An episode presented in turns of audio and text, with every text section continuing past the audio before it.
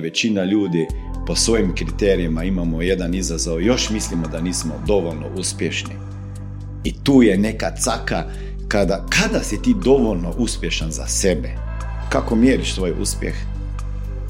Kako mi, mi mislimo, gledamo neke ljude, imaju milijone followera, imaju milijone eura, imaju biznise, sve super, ima porodica, dvoje djece, mislim vidiš i, i sljedeći dan vijest, napravi same ubistvo. Ako mogu dati jedan savjet, nemoj suditi ljude uopšte, jer ne znaš njihov život. Ne znaš njihovu priču, ne znaš ko je bio tata, ne znaš ko je bio mama, ne znaš šta je čovjek od djetinstva prolazio, ne znaš koga je odgajao, šta mu je usadio u glavu, koji strah ima, koga je možda silovao, koga je e, pretukao.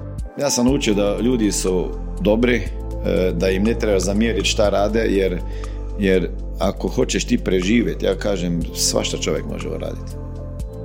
Svašta čovjek može uraditi. Ja sam možda i sam ne znam sebe. Ja, sam, ja mislim da sam jako dobar čovjek. I da bi više dobrih stvari napravio nego jednu lošu. Ali, ali, ako ugroziš moj život i život moje djece, mislim da sam spreman na sve. Ako ste isto kao ja, fanatik čovjeka, osobnog profesionalnog razvoja i tako dalje, iz e, naše susjedne zemlje, e, iz Slovenije, e, ali opet svjetski čovjek, Smiljan Mori. Bog Smiljane, kako si?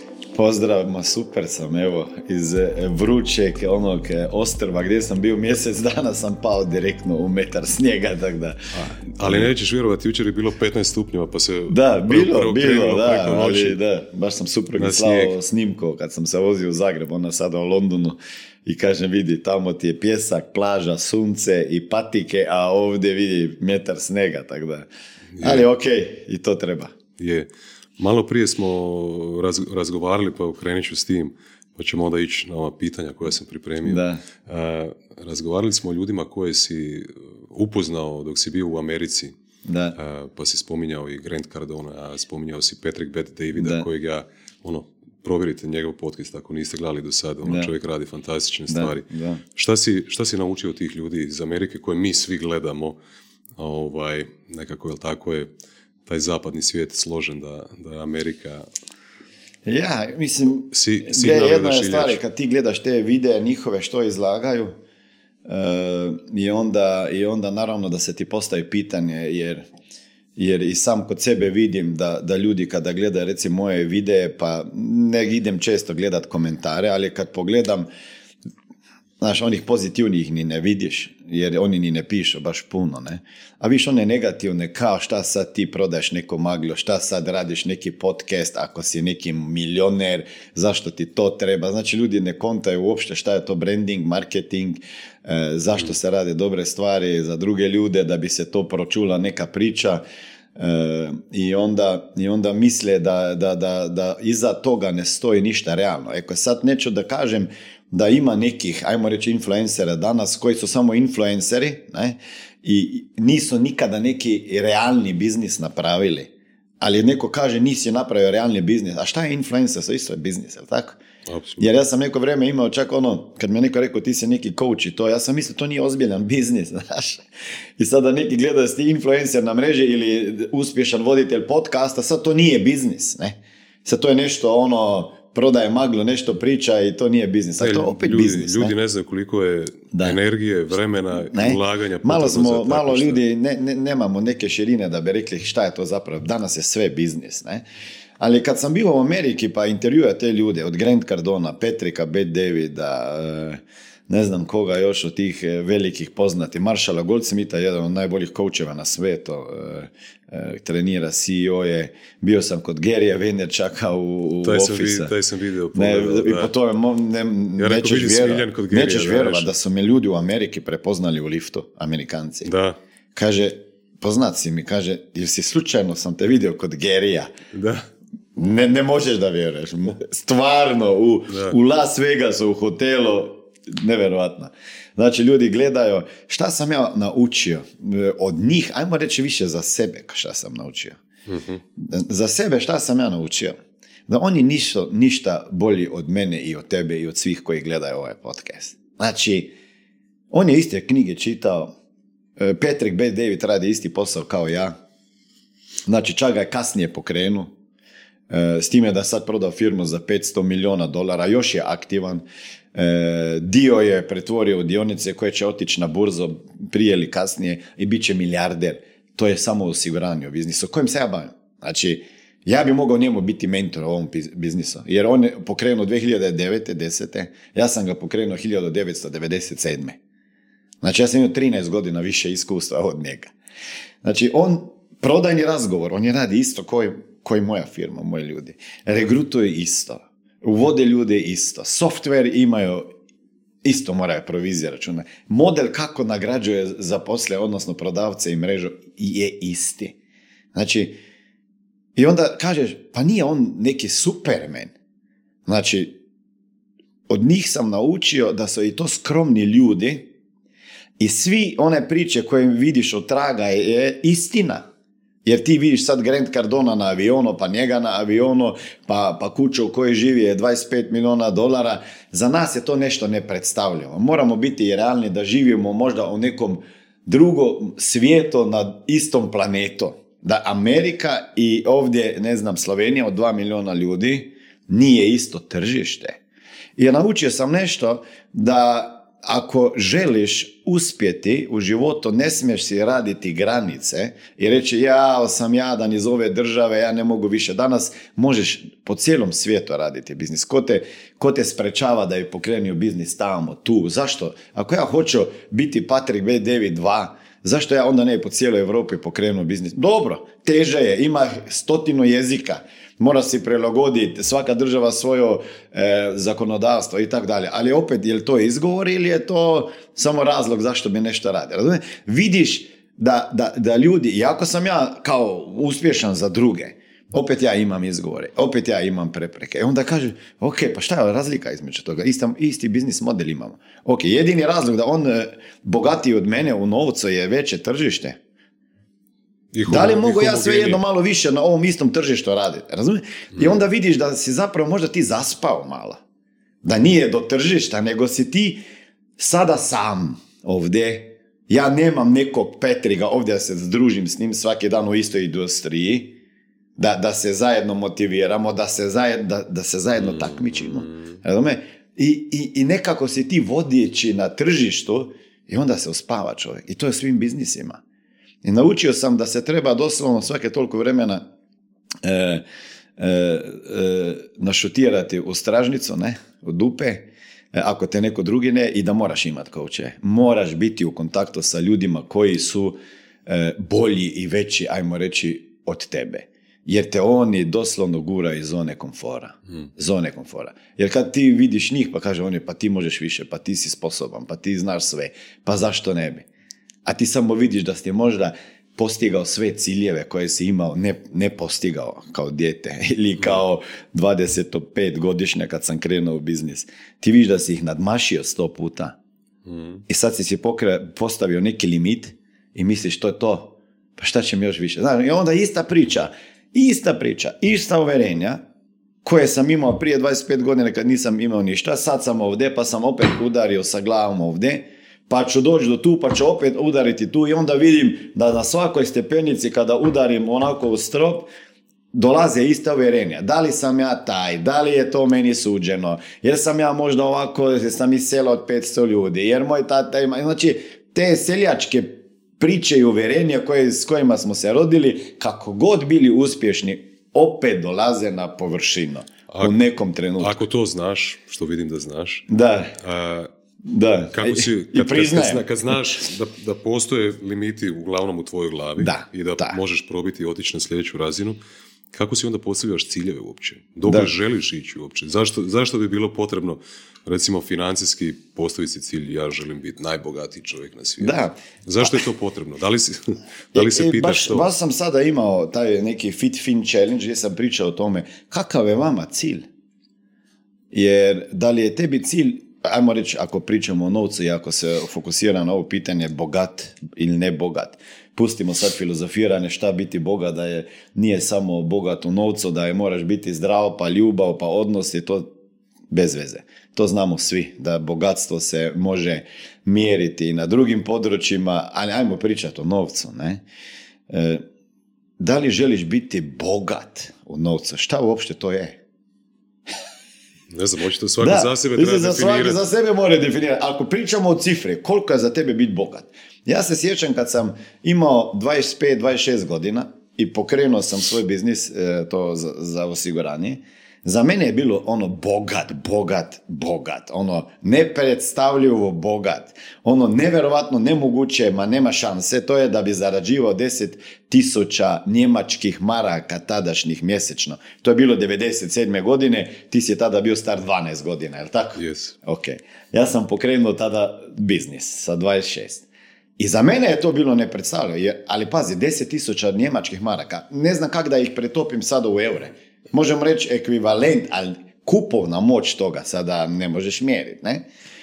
Znači, kad, ja pomislim tada da bi ja imao 10.000 njemačkih maraka prihoda, pa ja sam ti bio najbogatiji u mojoj glavi u, na svijetu. Ja bi mogu rekao sve ću te nekretnine da pokupujem po Mariboru, sve će biti moje, ovo je takav luksus. 10.000 e, eura danas je puno novaca, a, a budimo iskreni, imaš malo bolji auto, ideš dva puta na skijanje ili jedan put na more, e, djeca, škola, ovo, tečaj vamo tamo, možda malo jača osiguranja, neka veća investicija i gotovo je 10 tisuća, ne? Jel tako? Sad će neki reći ovo je prolupao, ali tako je na kraju. Zato kaže, nema veze, ljudi sa 1000 eura žive isto kao oni sa 10.000 eura prihoda mjesečno mm. ili isto kao oni sa 50.000 eura mjesečno. Zašto?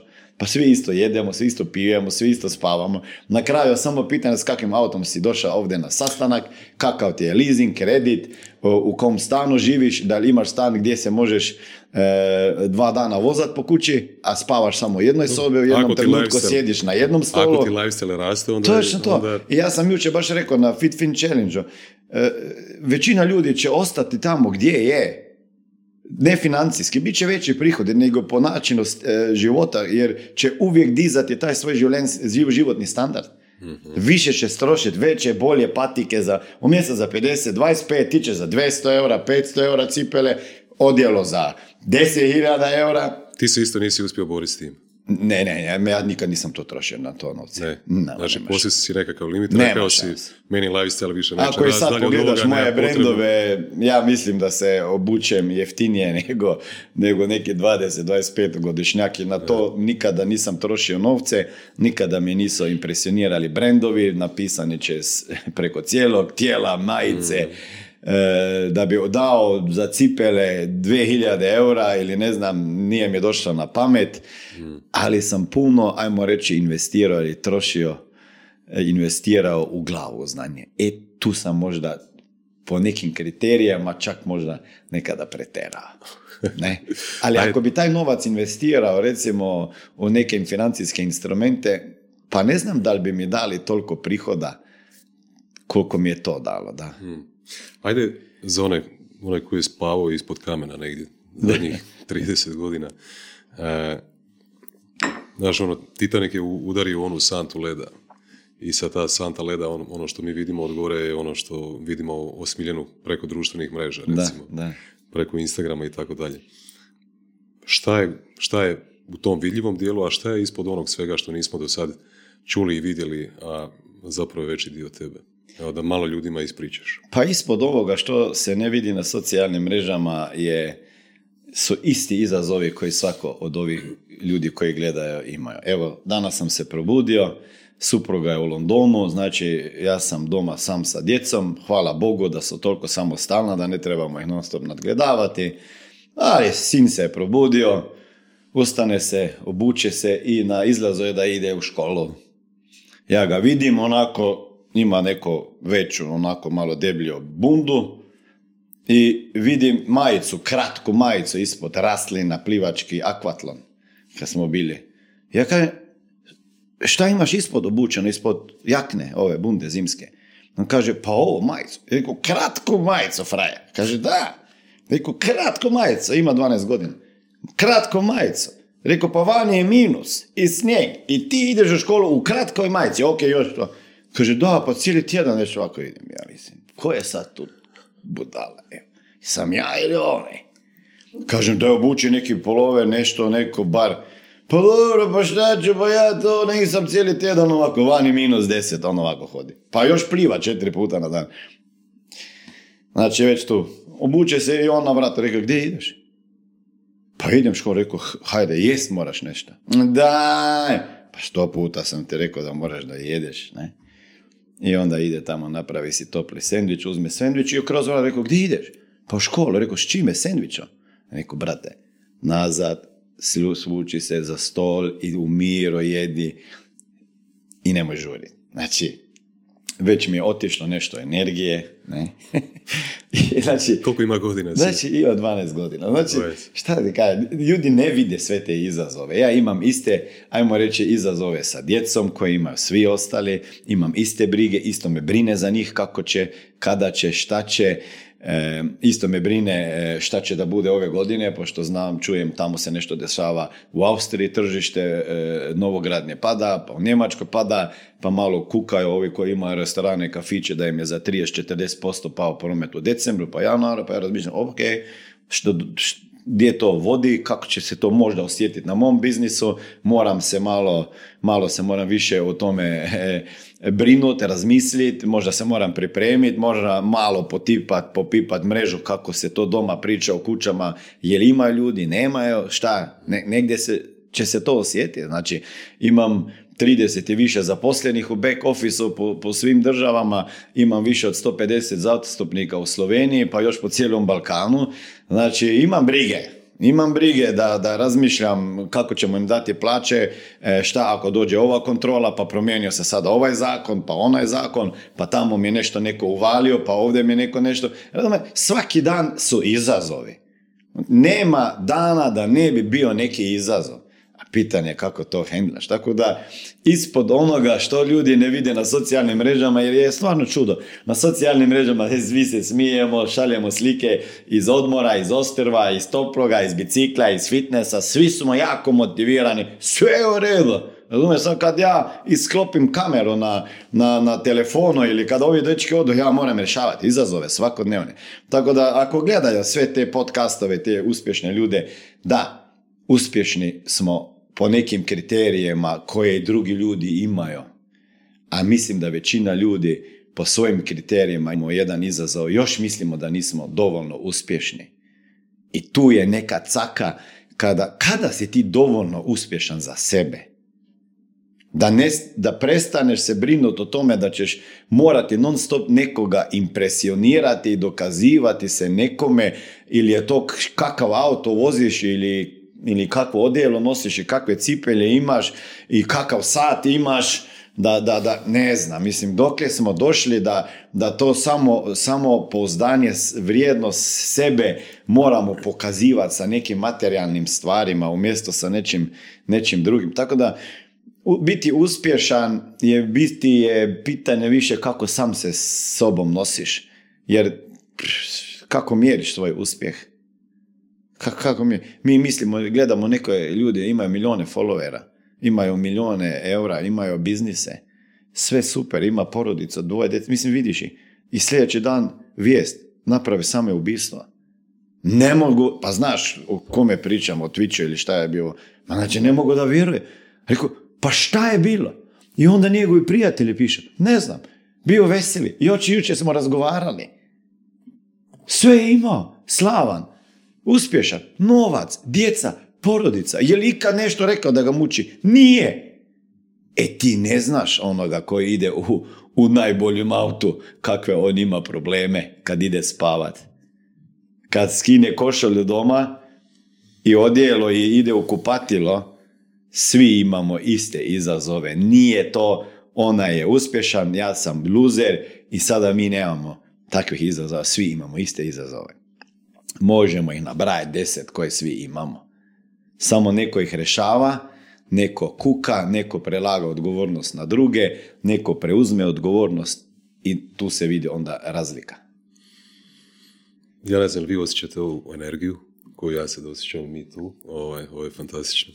Odakle, taj, da li bi rekao da je to talenat za, za govor, za riječi koji ti imaš, i ta energija koju, koju posjeduješ. Jel bi rekao da ti to je ono intrinzično nekako gen, genetika hm. da si se rodio takav ili, ili si po putu negdje ovaj, se očišao od nekoga ko te inspirirao možda ili kako, kako ovaj, se razvijalo to kod tebe u životu? Ja sam prije deseta godina bio tu na jednom, a, ti si imao jedno predavanje u Zagrebu, pa ja mhm. mislim da je bilo ono tisuću ljudi da, na, da, na tom predavanju. Ti si ono, cijelu dvoranu si, da. kak, se, kak, kažu amerikanci, rock and roll. Digao. pa šta, sad, evo ovako, ja nisam baš, ako, ako bi me vidio u nekom društvu gdje ja ne trebam biti lider, ja ću biti tih, miran, zatajan, nećeš me ni čuti, ni primijetiti, ni vidjeti. E, da bi ja non stop pričao i volio se isticati i nešto, nemam, nemam potrebe. E, da bi imao neki dar govora, ne mogu da kažem. Ne. prije bi rekao da ne, jer sam imao govornu grešku pa sam pričao na R i od tog djetinstva mi je malo bilo sramota pričat, ne, tamo sa sedam, osam godina sam trebao vježbati jezik, ne, da nisam ono, da se mi nisu svi smijali, ne. Tako da, da bi ja bio onako prirodno, jer smo imali, ja sam imao u školi srednoj recimo neke drugare koji su stvarno bili talentirani što se pričanja tiče, ne. E, tako da, da ja, mislim, ja mislim da je više to neka strast, da, da je to nešto što sam ja prošao, gdje sam bio i ta transformacija, da neki ljudi mi čak kažu da sam u svojim govorima ili ovako agresivan. I nekada mi moji zastupnici znaju reći, smija, nemoj se ljutit. Ja kažem, ja, te, ja se ne ljutim, ja sam toliko napaljen. Ja sam toliko napaljen, ja toliko vjerujem u to šta pričam i u tebe, da ja ne mogu da ne dižem glas. Ja ne mogu pričati o nečemu o čemu sam oduševljen da onako sam mirnim glasom. Ja, ja znam gdje sam bio i kako sam tu došao i, i ne znam kako da prenesem ljudima to emociju da bi napokon počeli vjerovati u sebe. Jer je to tako jednostavno. Sve može znati, sve škole proći, sve seminare, sve coachinge, uzeti jedan na jedan coachinge, pogleda teče, imat masterminde, imat iskustva i ništa napraviti. A fali samo odluka da ćeš nešto napraviti i samo poznanje vjera u sebe. Jer ljudi ne vjerujemo dovoljno sebe. I ja, ako sam danas tu, a trebao bi do tu, nema problema. Ja imam dovoljno znanja da dođem i u to do tu. Ako ja nemam dovoljno znanja, ja znam da nije pitanje kako, nego ko. Ne, ne, ne kako ću ja sada do tu. Ako ja ne znam, to je super. Onda to znači da imam velike ciljeve i snove i ne mogu znati odgovor na kako. Jer dok ja znam odgovor na kako, to je lako. I, I, ako znam da je lako, onda ništa neću napraviti. I onda ću lijepo uh, odlagat sve. Pa ću sutra. Ja znam kako moram doći tu do tamo. Ako ja ne znam kako dići prihode za 10, 100 puta, ako ja ne znam kako još privući e, milion followera na mrežama i tako dalje, i marketing, i prodati više, i veću mrežu, onda se moram pitati ko to zna i ko mi može pomagati. I ljudi tu, poduzetnici, zabrljamo sve mi počnemo sa biznisom raditi sve sami, jel tako? I ovo, biznis je super, ide, ne? dok je tvoja energija, dok je tvoje znanje. Sad odjedno to nešto počne rasti, ti trebaš e, zaposliti ovoga, unajmiti ovoga i sad odjedno ti moraš menedžirati ljude. Ne, onda moraš zaposliti back office, onda više ne radiš to o čemu si dobar, počneš raditi stvari o kojima nisi dobar, koje ne donose novaca, baje se nekim menadžmentom, nekom administracijom, nekom zakonodavstvom, što nije moj, moja krv moja krv je na terenu, regrutujem ljude, e, inspiriram, uvedem u biznis, naučim, treniram, ostavim e, i onda samo nadziram. I to je to. A kad se ja moram baviti sa nekom papirologijom, pa nekim, ne znam čemu, u ofisu, pa to je ko da si došao u sobu i, i sklopio svjetlo, gotovo. Znači, ne svijeti to više. I sad, ako ja ne znam kako neke stvari napraviti, ja moram otpustiti neke stvari. Ja moram ili automatizirati, ili delegirati, ili digitalizirati, ili, e, ili naći koga ki to zna. Znači nije samo kako, nego e, ko bi mi mogao pomagati. Ne?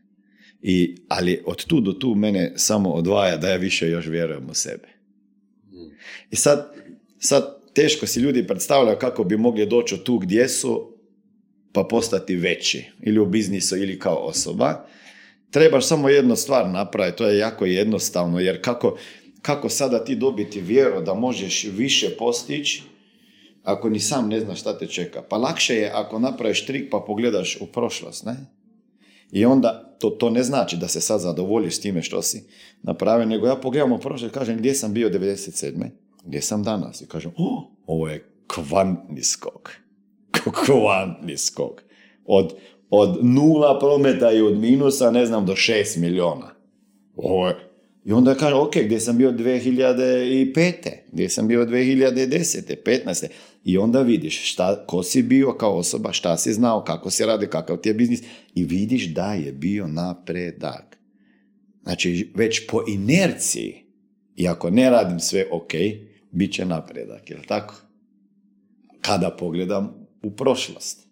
E sad, ovo će mi dati samo pozdanje, da mogu se još razvijati. Jer mi svi mislimo da smo dostigli neki limit. Jer ja kad sam tamo oko 49 godina završavao, e, mojih sada sam ušao u 52. Ne, e, stvarno sam radio rekapitulacija, doći ćeš i ti na red, ne, e, i svi ostali. Ako ne prije, prvo je ono sa 40 počneš raditi rekapitulaciju, ne, jer ako imaš sreće tu si negdje na polovini, negdje, ne, sada, ajmo reći sada, u prosjeku koliko ljudi žive od 72 do 79, ali sa tom medicinom i razvojem umjetne inteligencije i svega bit će to, 100 godina će biti smiješno, ljudi će brzo doživjeti 100 godina, mislim sa lakoćom i zdravi će biti i, i moći će razmišljati i raditi, tako da neće biti bolesni i leža doma ali treba još izdržati oko 5-10 godina, jer će to tako se unaprediti medicina. Ali ako sada pogledamo, ne, sa 40 godina ti si na pola života, ne. I sad ljudi već kukaju kako su stari, ne, da su malo zakasnili. A šta sa 50, ne? I onda, ako gledaš sirovo statistiku, koliko imaš? koliko imaš? I onda se pitaš, šta ovih sljedećih 20 godina? šta ću raditi? Pogledaš, postigao sam sve, imam dovoljno novaca da, da živim, imam mlado porodica, moram se s njima još baviti, moram se brinuti kako će oni. I to je još jedna velika briga, kako će oni. Ne? To nikada nije kraj brige. Ne? Mogu ja za sebe, ali oni. I onda kad ti ideš prema kraju svog života, ćeš uvijek brinuti kako će oni. E sad će neko da kaže, kako će oni, kako i ja. Pa snašao sam se, pa znači će se i oni. Ali to je svejedno tu unutra, svejedno negdje u, biologiji u, u pozadini. Ne? I onda normalno se pitaš šta ću raditi dalje, koji mi je cilj, koji mi je razlog, zašto uopšte, da li rastem, stagniram, držim to što imam, da zaštitim, da, da ne izgubiš još to što si stvorio i tu napraviš grešku. Kad kreneš štititi. Kad kreneš štititi što si stvorio, ti si propao. Ti si propao. Pa ljudi kažu, pa zašto Sviljan? Pa zašto trebaš tamo u Makedoniju? Pa zašto trebaš to otvoriti? Pa zašto opet na novo? Pa onda ja vidim neke ljude oko sebe, pa ima ih danas. Oko nas. I ovdje u Hrvatskoj ima, u Srbiji ima svugdje u Sloveniji. Pa ljudi, čovjek ima 75 godina. Grad je ovaj hotel otvara, onaj hotel kupio ono. I ja ga isto pitam, zašto Bože? Tamo imaš apartman na moru, na otoku. Sedam dana si bio na moru. Sa 75 godina. Pa ajde malo se opusti u žive. Ne mogu ja smilja, ja, ja moram ranije. Pa dobro, ok, ja, ja bar sam na moru dva mjeseca, tako da sam tu već, tu već bolje, ali moramo naći neki drive koji nas uvijek tjera na razvoj, jer e, mislim da nije ni fair do drugih ljudi. Znaš, ja bi nekada ne bi snimao vide, i meni se ne da sjedati ispred kamere pa snimat videe, evo. Ako me uhvate onako kao sada, e, to mi je najbolje ili na seminar, ali sjedet u, u, u kancelariji i snimat neki video, bože ne daj neko skripto. To je... Ali si mislim, koliko ljudi gleda te videe i na koliko ljudi ja pozitivno utječem. Bolje da gledaju mene nego neke glupane. Razumeš nema nikakve vrijednosti. I onda, I onda me to nekada tera. Mislim se da, e, taj video će gledati jedan 12, 13, 14 godišnjak i promijenit ćemo život kao što ste i kad došao tamo na seminar, pa ovaj je bio na seminaru, pa jedan video gleda, pa ovo jednu knjigu je gleda. I tak sam ja, ne, čitao sam njega, ovoga sam čitao, bio sam na njegovom seminaru, svakom je dao nešto mom mozaiko i ja mislim da bi bilo stvarno egoistično da ne dijeliš svoje znanje. Pogotovo danas kada postoje ovakve platforme. Ne? Tako da moram ti čestitati da radiš to što radiš, ne? jer sigurno ćeš imati puno gostiju na, na ovakvom podcastima jer, koji nikada vjerovatno ne bi izašli i nešto ispričali ljudima, a piše o njima po novinama svašta. Ok, nećemo o imenima. A šta su ti ljudi gutali? Koju prašinu? Da si ti mm. postao što si? Pa nije sve čovjek ukrao, razume? Mm. Sve ko je, ko je uspješan danas je sve ukrao. Evo. Ja sam, ja sam jako samokritičan. Da. Strašno sam samokritičan i rijetko kad imam te osjećaje da sam uspio ili još uvijek ima nešto, nešto gore, nešto više. Danas sam imao te osjećaje da sam u ovom, u ovom današnjem danu sam imao osjećaj da sam uspio. Da. Zato što sam shvatio da radim tri godine nešto što je kvalitetno, što je motiviralo Smiljana Morija da po snijegu se dođe, dođe, dva sata dođe do Zagreba i u tom trenutku sam shvatio ovo što radiš je dobro, da. nastavi dalje. Tako da hvala ti što si mi evo pomogao da, da sam sebe malo pohvalim. Da, da. Ali je nešto je trajalo vremena, ne? Trajalo je Trajat će danas, malo ću doći ponosan, ću ovaj, da, zaspat, ovaj, pa Ali sutra, sutra će mi se promijeniti, pa ja, ću opet, ja, ja bi to samo rekao. sutra ne? ići dalje. Ja bi to rekao, jer, jer ja sam se posljednje vrijeme onako... Uh, uh, znači, meni puno ljudi prilazi pa ima neka pitanja. Recimo isto taj intervju, ne? Ajmo napraviti intervju. Pa, ja, pa meni ljudi, mislim, kažu, ovaj bih htio intervju. I onda kad kažem, o čemu? Da, da, treba, evo kako svi slušaju i, i, i, za tebe, ti si super onda pripremio, kad smo rekli, smo ti slali pitanja, ko ste, šta ste, šta radite, koji je vaš cilj, zašto, zašto mene trebate. Ja moram vidjeti, pa nije to sada da sam ja arogantan, nego ja moram vidjeti da li će moje vrijeme sada vrijediti za tebe ili za ove. Ako ja ne mogu pomagati, ako nije to u mojoj misiji, onda će reći čuj bez veze. Je tako?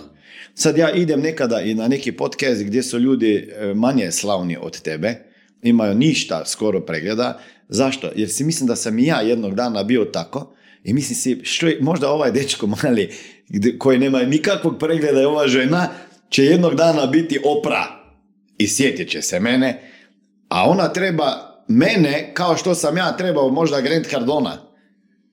I ako ja, ako ja znam da sam možda sretan da sam došao do takvih ljudi, a i to nije sreća, e, nekima će to pomagati. Ali hoću reći, budi precizan.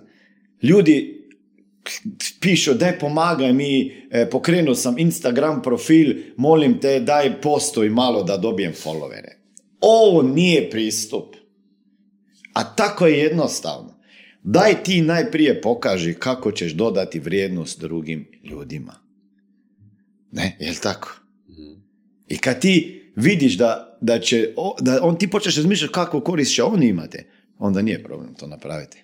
Mhm. Onda nije problem to napraviti. Ne? Mislim, ovaj savjet koji si sada izrekao, puno puta smo čuli.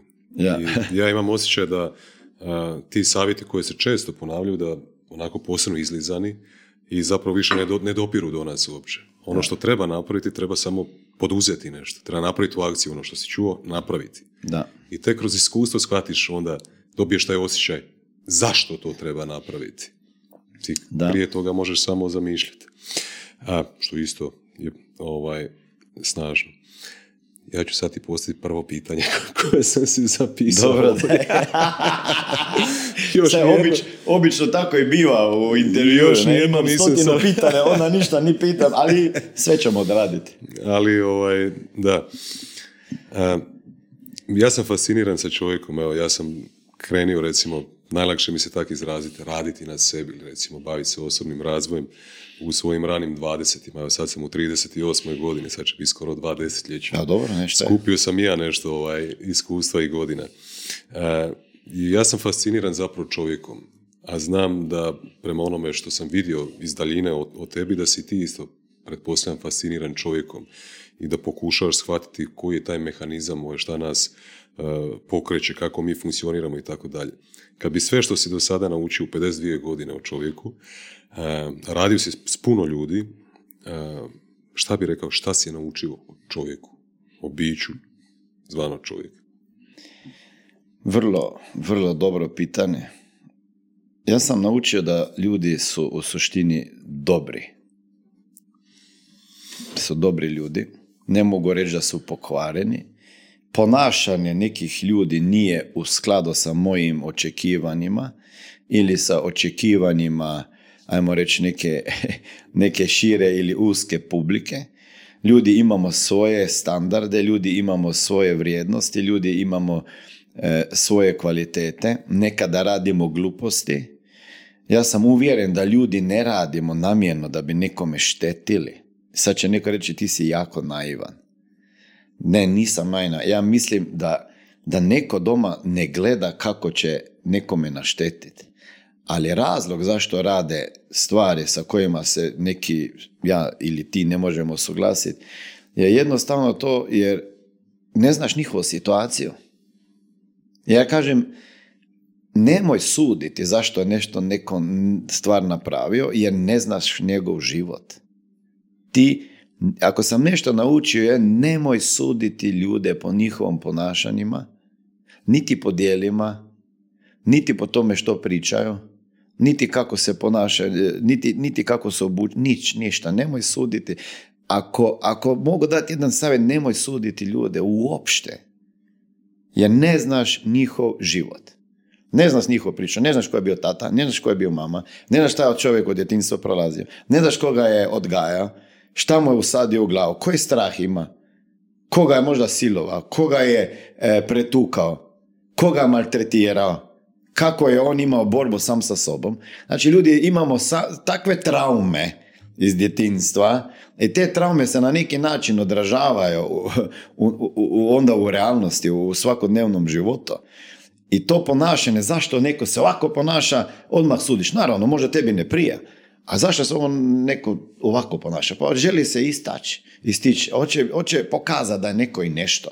I onda da pokaže da je neko i nešto, možda će raditi neku dobru stvar, da će biti po tome zapamćen ili će raditi gluposti da će doći na prve stranice novina i da će, da, da će ga ljudi e, prepoznati. Mi imamo svi te potrebe koje već maslo govori, jedna od tih je biti voljen, pripadati, e, biti bitan.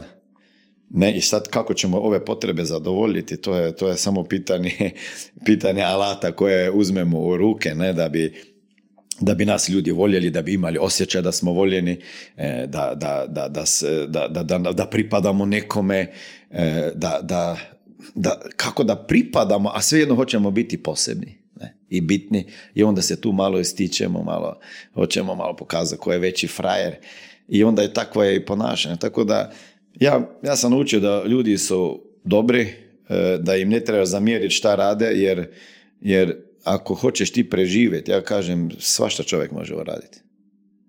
Svašta čovjek može uraditi. Ja sam možda i sam ne znam sebe. Ja, sam, ja mislim da sam jako dobar čovjek. I da bi više dobrih stvari napravio nego jednu lošu. Ali, ali, ako ugroziš moj život i život moje djece, mislim da sam spreman na sve. I to brzo. I to brzo. Bez da razmišljam. Mogu svašta napraviti. I ne, i, ne, I ne bojim se nikoga.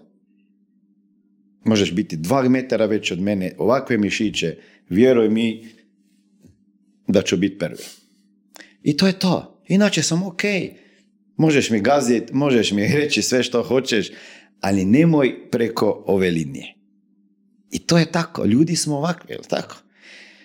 U biti smo ljudi, životinje, ne? ja mislim da su životinje čak i bolje od nas, ne?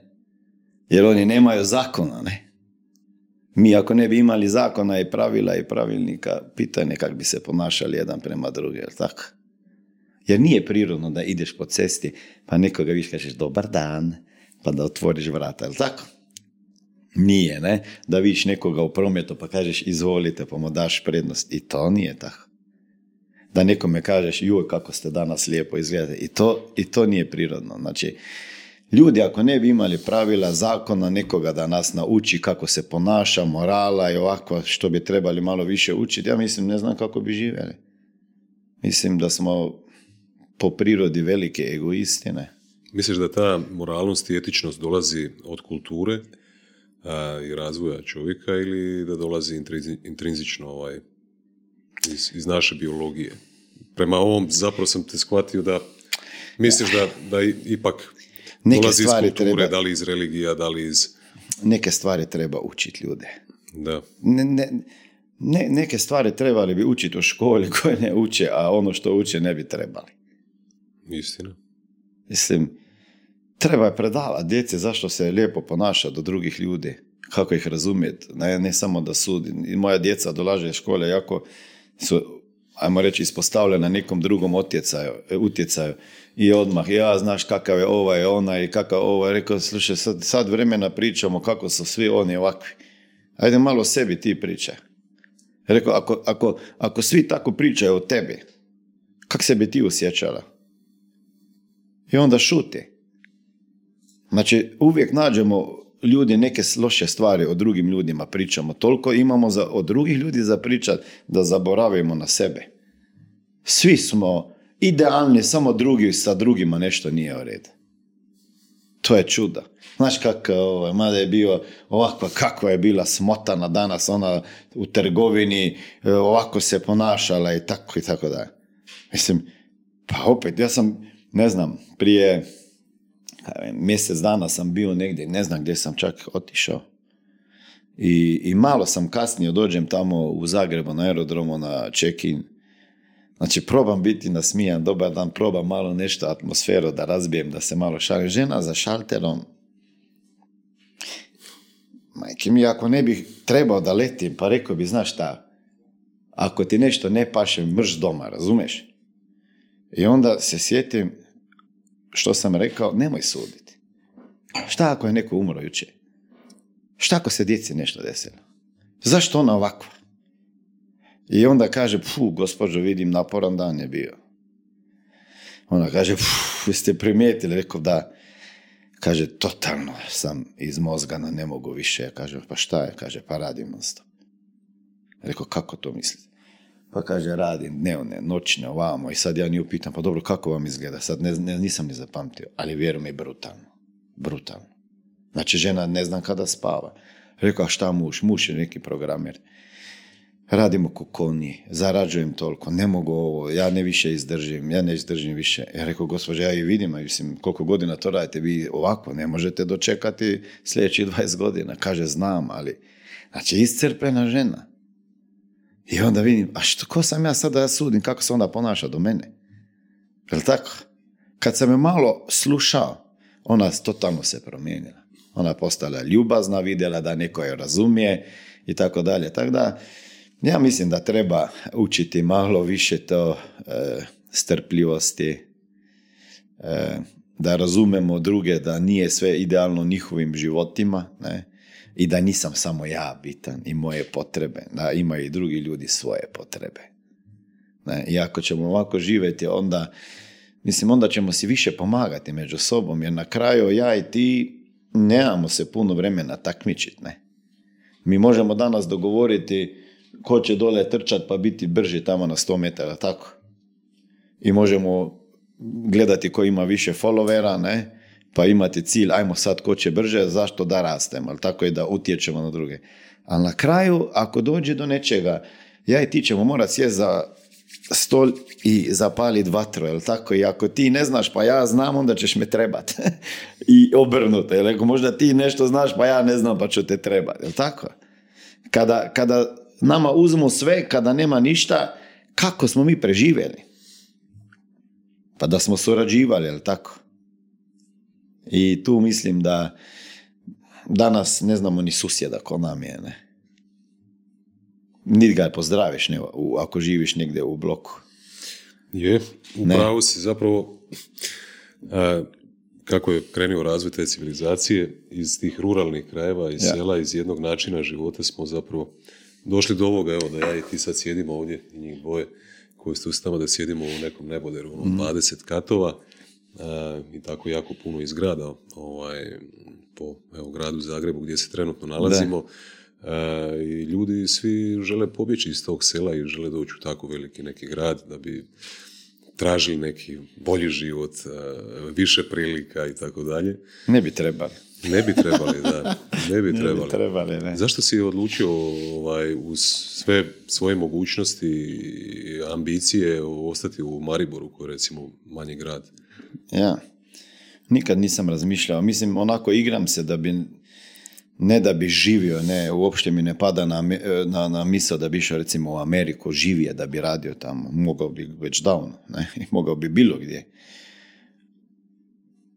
A zašto bi ja tražio dijamante ako možda spavam na njima, ne? I, znaš, idem tamo u Ameriku, tražiš? Koga? Koga? Šta?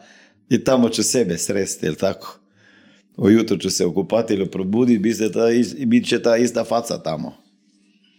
Ne? Možda malo udobnije tu. Neki će kaže lakše uspjeti u Ameriki. Ja mislim da je lakše ovdje uspjeti.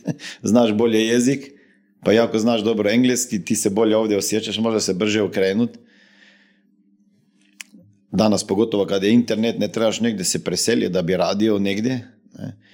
Ja više gledam da, da živim onako nekoliko, ne, ali ne mogu ni sve non stop biti na jednom mjestu, to je istina, ni sa porodicom. Više volim more, više volim toplo, tako da mi se krećemo između Hrvatske, E, otoka Paga i Cap Verdo i tu, tu negdje će biti moj život, onako sljedeći... Što si rekao, koje je drugo mjesto? Ka? Cape Verde su otoci ispod Tenerifa. Aha. Nekad su bili to zeleno-rdske otoci. Tako da, to mi je onako, ja više volim po zimi biti negdje na toplom, tako da bilo gdje će biti, bit će toplo. Bar dva mjeseca. I kada je ljeto sam isto na moru, ne? Tako da nisam razmišljao da bi se preselio na neko drugo mjesto, jer onaj ko nije bio po svijetu, on misli da je tamo ok, ali kad ideš tamo, nije ok. Zbog novca ne vrijedi. Pričaj sa ljudima koji su išli iz Hrvatske, Bosne, Srbije, Makedonije, pa ću ti reći. Da li je to život da ti ideš gore i radiš sam, ko kreten cijelih 12 sati, tvoja porodica i djeca su svi dole u Bosni. A neki će reći, Smina, ti ne razumiješ to, kako je to teško, pa mora. Znaš šta, duboki poklon za te ljude. Koja je to žrtva? Da ostaviš, onda ja, da i danas me nema, pa nema me tjedan dana, pa, pa, pa falim djeci. Čovjek ide i nema ga skoro cijelu godinu, za praznike dolazi. Samo zato da preživi. E ovako kapo skidam.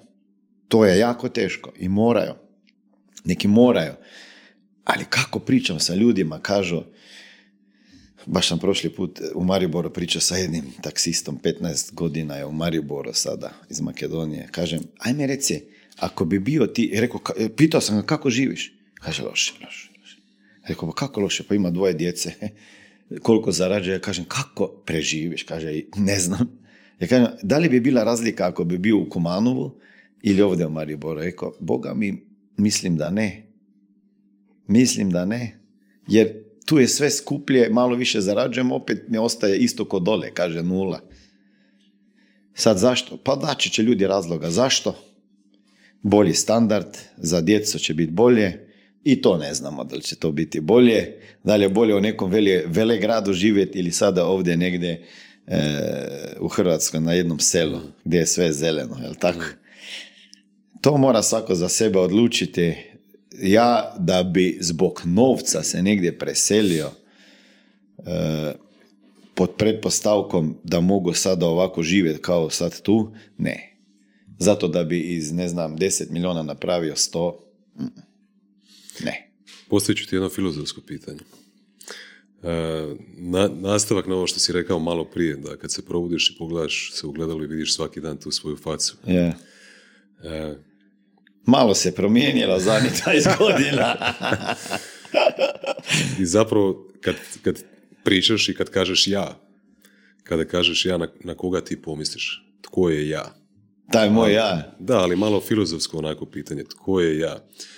Dok sam bio mlađi, slušao sam Bob, Bob Proktora, recimo. Mislim da yeah, čak i jednu yeah. njegovu izjavu da si spomenuo da ti za uspjeh potrebne su dvije stvari. Odluka i vjera da, da ćeš to postići. To sam naučio od njega a jedan video ima malo duži na tu temu tko sam ja kad ljudi kažu ja. mm malo filozofski, na, na šta ti pomisliš kad kažeš ja? Pa kad ja kažem ja misliš to... na svoj mozak, na svoj um, na...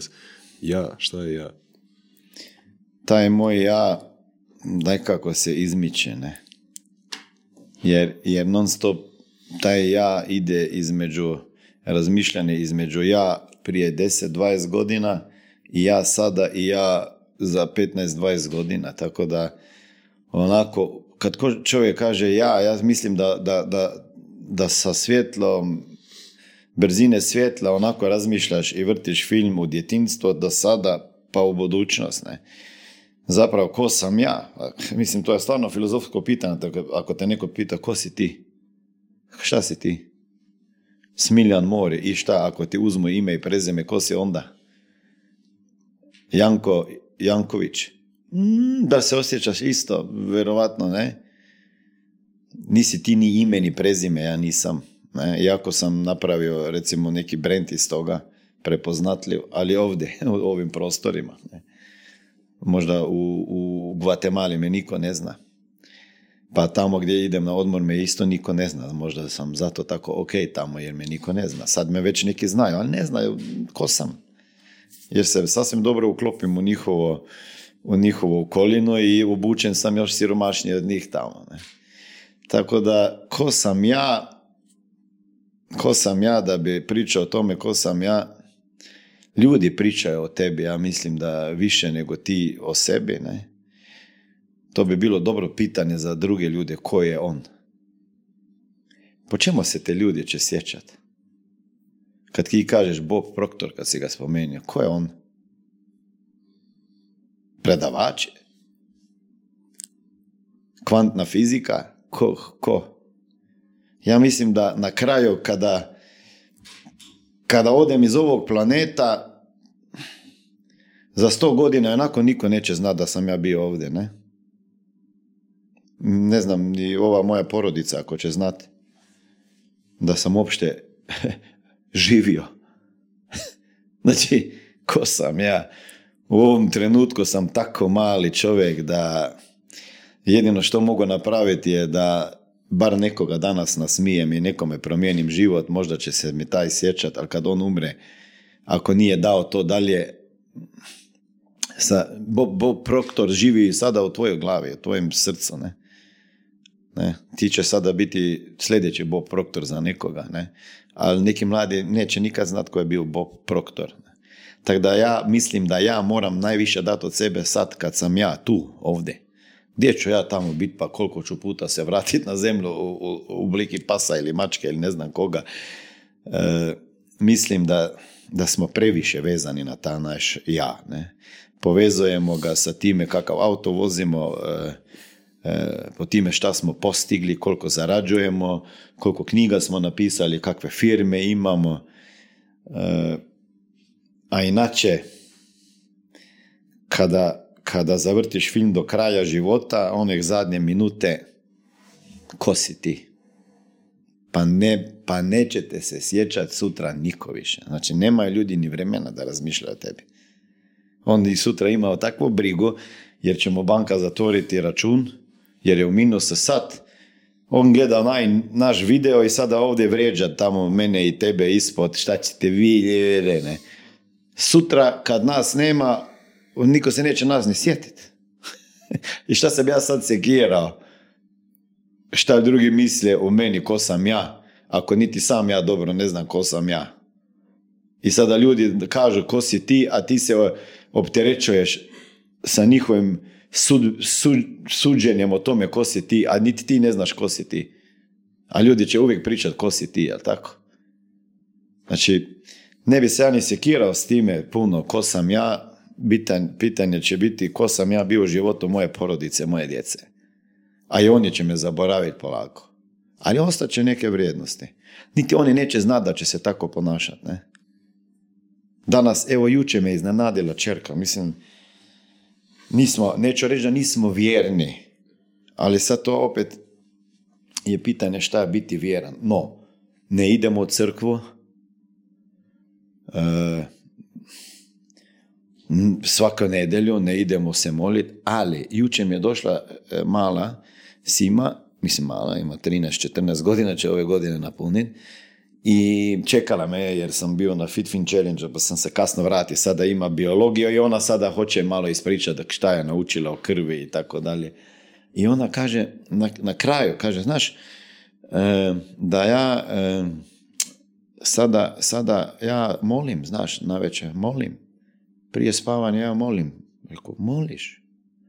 Rekao, da, molim, hoće naš to, ne? I ona meni kaže, da li ti još moliš se Bogu? Ja kažem, pa eto, sad neko vrijeme nisam, ne? Kaže, a ja, sad sam počela moliti prije nekoliko vremena i kaže, a znaš da pomaga? Kažem, kako to misliš? Kaže, gle, pa navečer sam molila prošle nedelje e, da bi dobro pisala. Najprije sam molila sve to i onda sam molila da bi dobro pisala e, taj njemački i da bi sve bilo ok. Kaže, i pomagalo je, znaš. Ja kažem, pa znaš, ja sam bio šokiran. I kažem, kako to radiš? Pa kaže, vidi, ima app, ne? App. Pojavi se navečer, ima neke rečenica, ti to pročitaš, onda malo moliš, onda još nešto pročitaš, onda zaspem i jutro se probudim i ovako svaki dan. to mi je sad prvi, prvi put rekli. Kako dugo to radi, nisam je ni pitao, rekao da nekoliko vremena već to radi. A vidim je onako malo mirnija, ne? Ja kažem, slušaj, ovo je ili molitva, ili afirmacije, sve ok, ali odakle? Pa kad je ona bila mala, mi smo molili, ne? Svako veće. I ja sam puno puta pričao kako sam ja e, recimo neke ciljeve postigao. Kad sam bio u srednjoj školi, ja sam molio onaj oče naš, ja sam bio ministrant, znaš, kad sam bio e, e mlad, ne, ne, ministrant i ovaj mežnar, kak se zove? Odmah iza župnika. Mežnar, brine se o zakristi, skuplja novac, broji novac, ono, tu je desna ruka, e, kak se kaže, kod vas svećenik, svećenika, da, desna ruka. Ne? A mlad sam bio, razumiješ, on je vidio, ali on je vidio u meni potencijal da bi ja bio svećenik, ne. Da to je još neka priča ovako, dolazi je kod nas često, onako priča, Smiljan će biti svećenik. Ja ga vidim kako prepovjedova. E, iz, pa zapravo uloga koju imaš danas je vrlo vrlo slična zapravo. Ja, uvijek možda, kažem. možda u nekakvom drugačijem Ja pričao sam ja na nekim seminarima, rekao možda ona vide u meni nešto što ja nisam vidio.